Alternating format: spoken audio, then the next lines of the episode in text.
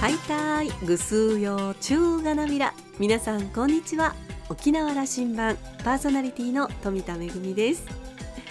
先日作ったムーチー皆さんのご家庭ではもう食べきりましたでしょうか？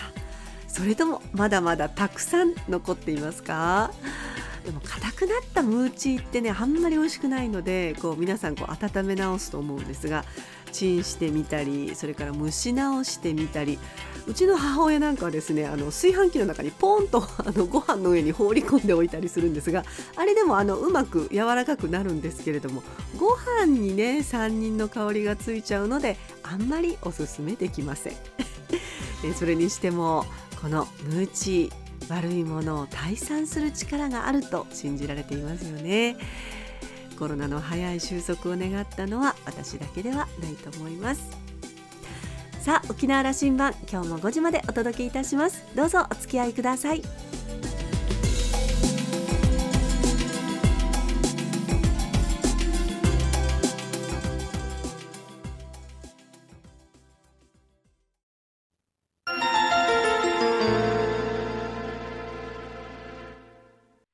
那覇空港のどこかにあると噂のコーラルラウンジ。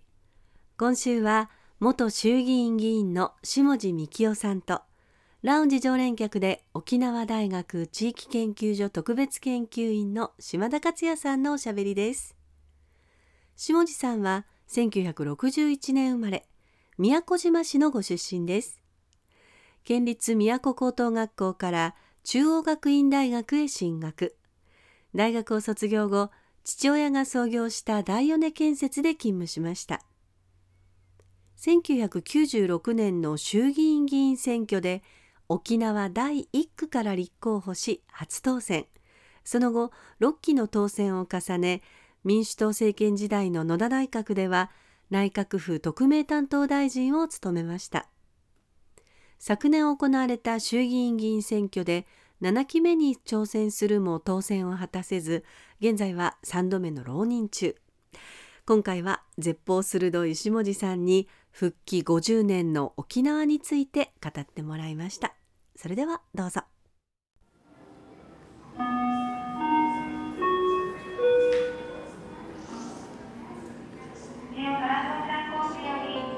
この年末琉球新報沖縄タイムズが大きく取り上げました。あの米中のあの対立からという話で南西諸島が戦場になる可能性が高まってるんだという方がずっと出されています。あの日本が第二次世界大戦をやるというようなことの最大の理由は資源の確保と言われましたね。まあ、いろんな声はありますけどもそういうふうなアメリカからの資源があの遮断されるということで国家が成り立たないということが大きな理由になって開戦をするというようなことがあります。まあ、その中で南太平洋の島々で戦闘が行われて、結局沖縄に上陸してくるというのはフィリピンから沖縄に来るというマッカーサーのその考え方のもとに沖縄に来て沖縄でこの基盤を作って本土決戦に備えると、まあ、こういう考え方で沖縄が選択されてここに来ると。沖縄の人っていうのは日本政府に対し日本人に対して非常に違和感やその信頼を持ってないから沖縄においてしっかりとその基盤を本土決戦に備える基盤をするということが一番正しいと。鹿児島やどこかよりも沖縄の方が正しい、まあ、こういうような発想のもとから来てるわけなんですね。まあ、それが今につながってるわけですよ。まあ、そういう中でどんどんどんどん進んでくる中でやっぱり中国という国が軍事力の台頭をどんどんどんどん示すようになってきて、まあ、経済でも GDP がもう1500兆円超えてアメリカに追いつくまあ、アメリカの国債も今も過半数近くはもう中国の企業が持つという、まあ、こういうふうな思わぬ出来事があるんですね。だから私はアメリカの企業が中国に行ってるのは2万5千社ぐらいいるんですよ。アメリカにおいて彼らがこのアメリカの GDP の2400兆円の多くの製造業のものを中国に頼りながらアメリカっていうの経済を作っている。これ現実もある、うん、私としてはですね。私としてはこの台湾有事とか尖閣有事とかっていうことを果敢に述べる人たちね。いう人たちに対しては非常に僕は違和感を持つわけね本当に戦争できる環境になってるんですか？と、私はそうはもういかないと思ってるわけです。日本においてもアメリカにおいても中国とまともにですね戦争するということはもう全てを壊すこと。全てを壊すこと。こういうふうなことになるんですけどただ今回も防衛予算もう補正予算も含めて6兆円超えましたよ。前までもう5兆円でキャップはまってましたけどそういう中で一番予算が取りやすいのはこの考え方なんですねで今もう脅威論が一番の予算を獲得する政治の手段になってるんですよ、まあ、そういうふうな意味においてはですね私の見方としてはこういうふうな論議はされる部分はある。有事に対するどういう計画を作るかというところがあるけれどもこれは当たり前の考え方で作るだけでこれを課題にこの評価するということの方の行動が怖くて、いや危機がゼロではないんですよね。危機がゼロではない。ね。でゼロではない以上はこの計画は作る、うん、計画は作る。しかしこの計画はですね本当の危機をね想定して作ってるのかというと僕はそうでもないと思うわけ。なぜかって今度の北京のこのボイコットなんてあんだけ曖昧なボイコットってありませんよね。それ中国を本当に適している政策だったらあんな曖昧ボイコットっていうのはありえないんですよしかしあれ外交なんですよね。世界の外交は曖昧にしながらも手は切らない。そういうふうなサインを中国に対して送ってる。アメリカもそうです。それはオリンピックに政治家が行こうと大統領が行こうと行くのは選手であるべきであって行かなくたってどうでもいいんですよ。そういうことをちゃんと見極めながら外交をしてるということを考えるとあまりにもこの有事論を大きくする人たちの方の方が利用してるんじゃないかと僕は思う、うん、でここからまた時代の節目が来るので復帰50年。そしてこれ日中関係もまた節目が来ますよね、沖縄としての姿勢みたいなことはどうしていくんだという話を。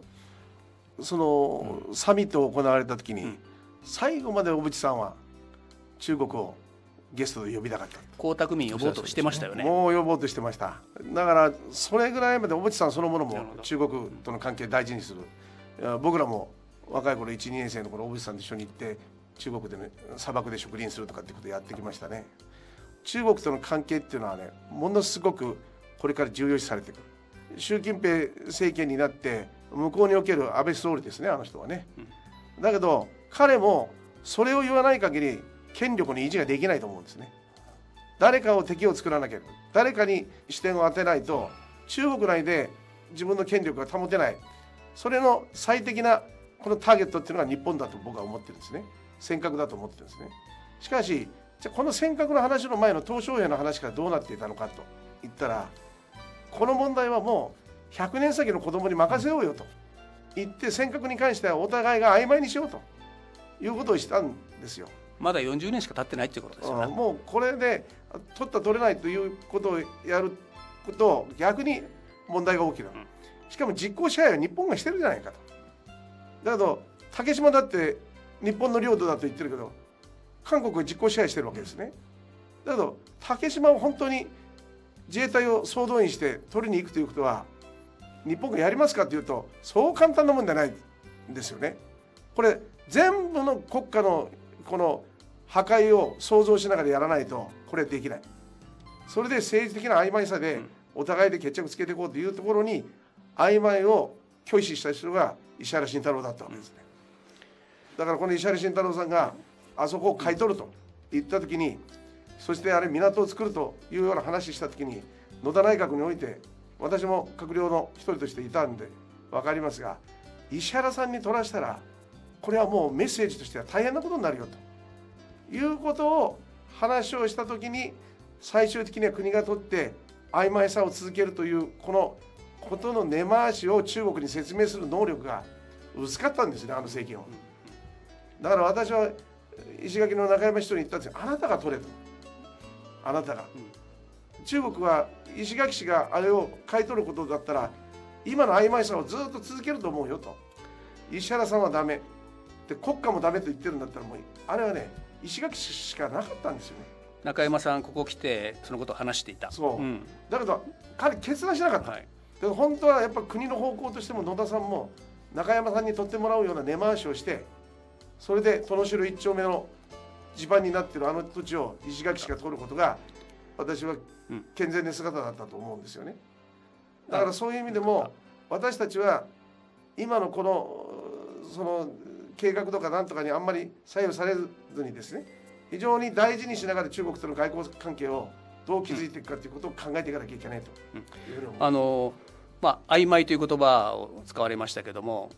鄧小平が言った100年かかるといったものはまだ40年しか経ってないと。だから曖昧な時期は100年あっていいはずなのに答えを急いでる今がというふうに下さんは聞こえるけど合ってる？あもちろん、うん、そのことをきちっとした曖昧戦略を取るべきというものに沖縄も関わると。これがやるべきことと。沖縄は歴史の節目を何度も繰り返してきながら1945年の戦後からのアメリカ統治を終えて日本復帰し今の時代を過ごしていると。復帰50年という節目を2022年迎え次の時代令和の時代。下井さん。僕はもう教育の無償化ですね。僕のもう考え方はもうとにかく沖縄の子どもたちに教育のチャンス。それはまた格差をなくすのにも大きな意味を持つし経済を成長させるのにも意味がある。もう皆さんお分かりのようにこの米流制度っていう制度があってそれが沖縄の経済界、行政の中心になってきたっていうけどもあの制度を生かせるだけの教育の質を作らないといけない、だから今保育は自分で払わなきゃいけない。幼児教育は無償化になってる。高校授業料も無償化だ。あとはもうやっぱり専門学校大学短大この高等教育まで無償化をすると、まあ、これが大体ですね計算すると296億円ぐらいかかる。このお金を政治が出し切れるかどうか。私はもう出せると思ってるんだけどとにかく教育の無償化以外にこの沖縄の未来を作る。私は方向性ないんじゃないかっていうのも僕のこれまでやってきてる結論なんですね。だから大学院大学はやめろと。今年も200億近く予算ついてるけどそんなのはやめろと。海外からノーベル賞がどうだこうだっていうんじゃなくてとにかく沖縄の子供にエネルギーをかけろと。そうしたら確実に彼らが未来を作ってくれる。今もう高校生の進学率も日本一悪いし大学進学率も一番悪いしこれじゃダメですね。これを改善する。未来への投資、うんこれは12月25日の新聞です。沖縄振興計画10年、い。や5年だ、まあ、金額の話はよく出てきたけどもう5年にしようかという話ぐらいボールが政府から返ってきたと。でギリギリのところであの西銘大臣もいるしもう10年なんとかあの滑り込んだよというふうなことに新聞記事からは聞こえる。で私からの質問は、まあ、これから10年次の20年先まで見ていいです沖縄と政府との関係っていうのは全国との関係どういう関係性として築いていくのか関係性を持つのかこういう予算措置がどうされていくのかこの基本的な考えをねもう一回整理する時期なんだろうと。時代の節目というのはそういうことだろうと思うんですけどもあの2つ大事なことを申し上げると、はい、山中先生はこう言ってたんですね。復帰40周年の式典で。振興策がもういいという権限を持っているのは沖縄県民だけだ10年前の話ですね。そうです山中先生はそこをはっきり申し上げて日本大和中からもうこれがいいとか悪いとかは言っちゃいけないと。それは沖縄の人が決めるんだと。いうことが1点目にありますよ。これは沖縄中こぞっていやお願いしますと今言ってるわけで。そうそう。だけどもう一つある、うん、もう一つ。今度の振興策を作る前に民主党政権の時にですね私たちが作ったのは沖縄振興策っていうのは振興開発計画を沖縄県が作るというふうに法律変えたんですよ。だから振興計画って沖縄県が出さないといけない、うん、沖縄県が出して国会審議なんです、うん、国は基本方針だけを見せて自分で振興計画を作る能力がないんです。法律上そうしたんですよ10年前に私たちが。玉城デイジー知事はノーだったらこの振興策はダメだと言わなきゃいけない。言えば法律上あの人しか言えないんですよ、うん、その権限をまさに生かしてない。この法律を分かってるのか分かってないのか分かりませんがそれを生かしてないというのが2点目あと最後言ってるんですけど、はい、振興法をなぜ10年にしたのかと。これは沖縄には投資が必要だと思ってるんですね、うん、でこれ付帯決議の中で5年で見直すかもしれませんと言ったら投資家出てきませんよ。特区に対する投資家もですねこれ減価償却5年でできるのと俺が工場を作って設備投資をしてそういうふうなことをやってもこれ無理だよというふうになってくると10年を5年にするというのの制度の見直しの話の前に相手の投資家たちがどういうふうに思うのかということが大きなポイントになってくる、はいはい。それを全く今度の付帯決議はあれを入れただけでこの制度は今でも崩壊してるけどもっと崩壊します、あの今の話はその沖縄側から言い出せばいろんなことが変えていけるんだという仕組みにはなってると。でもう法律になってる法律になってると、はい。仕組みになってると。こういうだから県は制度全部作って国にそのまま投げればよかった、うんやってないだけなんだと。やってない。あのそうするとね5年や10年という話が出てきた。当然10年である話なのになぜ5年という話が政治的に見えるんですか、それはもうそういう政治でしょそういうことですな。揺さぶりをかけてきたわけねそうそう、まあ、それはもう違いないと思う。はい、最後は、えー未来志向でメッセージを、まあ、県民向けのメッセージがいいかな。考え方を根本から変えて、うん。私は消費者資本主義っていうのを言ってですね。消費者っていうのは赤ちゃんも消費者低所得の人も消費者。高所得の人も消費者だ消費者じゃない人は国民にいないんです。この消費者資本主義っていうのはものすごく人に視点を当てた考え方なんで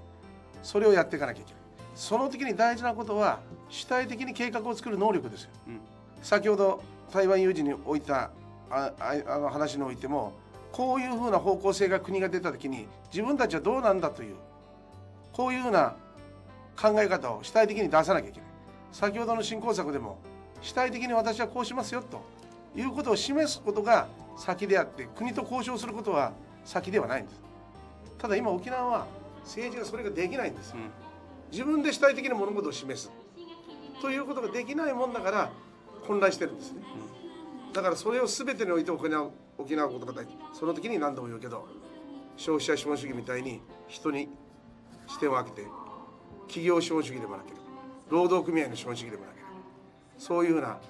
個別の考え方をしっかり持っていった方がいいかもなと思ってますね。そうか。下村さんはもともとあの経済人の出身なんですよね、うんそうです。例えば政治家になる前は、消費者経済主義。そして主体的であれという話。下地節健在という感じですがでもなんだかこう話しぶり雰囲気が少し変わられたなと感じるのは私だけでしょうか。え前半は安全保障の問題、えー沖縄のまあ、地理的状況からすると周辺地域には常にまあ目を光らせておく必要があるということなんですがとは言ってもこう脅威論に煽られるのはどうかと、えー危機と現実両方を見ていく必要があるというお話そして結びの、えー子どもたちのため教育の無償化も含めて沖縄の子どもたちのために力を尽くしていくべきだというお話、えー今日はとても大きくうなずくお話が多かったなと思います。島田さんはお話を終えて今年の沖縄は政治決戦が相次ぐ1年。下地幹夫さんの動向は果たして台風の目になり得るのか。その行動力に注目ですと話していました。今週のコーラルラウンジは元衆議院議員の下地幹夫さんとラウンジ常連客で沖縄大学地域研究所特別研究員の島田克也さんのおしゃべりでした。来週のコーラルラウンジには著述家の平隆久さんをお迎えする予定です。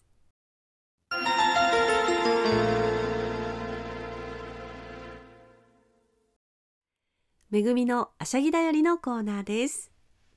毎年恒例となっている沖縄県文化観光戦略推進事業沖縄芸能デイズ。今年度で10年目を迎える事業となっています。私も初年度から携わっておりまして様々な作品を皆様にお届けしてまいりました。今年度は今月来月と3作品選出されて、えー皆様にお届けする予定です。昨日今日とですね実は第1弾の作品沖縄新喜劇が予定されていたんですが、えー残念ながら公演中止となっております。第2弾の作品アラカルトは、えー現在のところ公演予定です。1月の29日土曜日30日日曜日国際通りにありますテンブスホールでの公演となっています。様々な琉球芸能をお楽しみいただきますが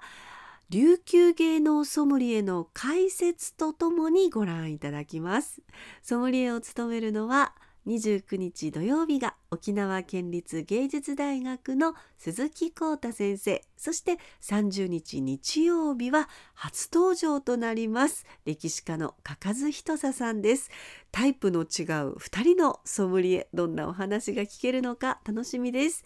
演目もですね29日土曜日と30日日曜日では違いますのでぜひ両日お楽しみいただきたいと思います。両日ご覧いただいたお客様には漏れなくオリジナルグッズのプレゼントがあります。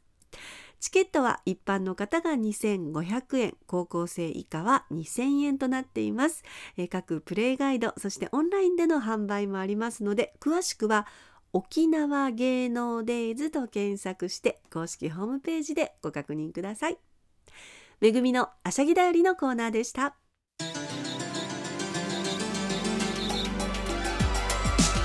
ラジオ沖縄ではラジコでの配信を行っています。スマートフォンやパソコンでのリアルタイム聴取のほか、1週間の振り返り聴取も可能です。さらに沖縄羅針盤の過去の放送音源はポッドキャストでも配信していますこちらはラジオ沖縄のホームページからアクセスしていつでもお楽しみいただけますまた沖縄羅針盤のホームページでは番組情報の発信のほか私富田恵とコーラルラウンジ常連客の島田克也さんのフェイスブックへもリンクしていますのでお時間のある時にぜひこちらもご覧ください。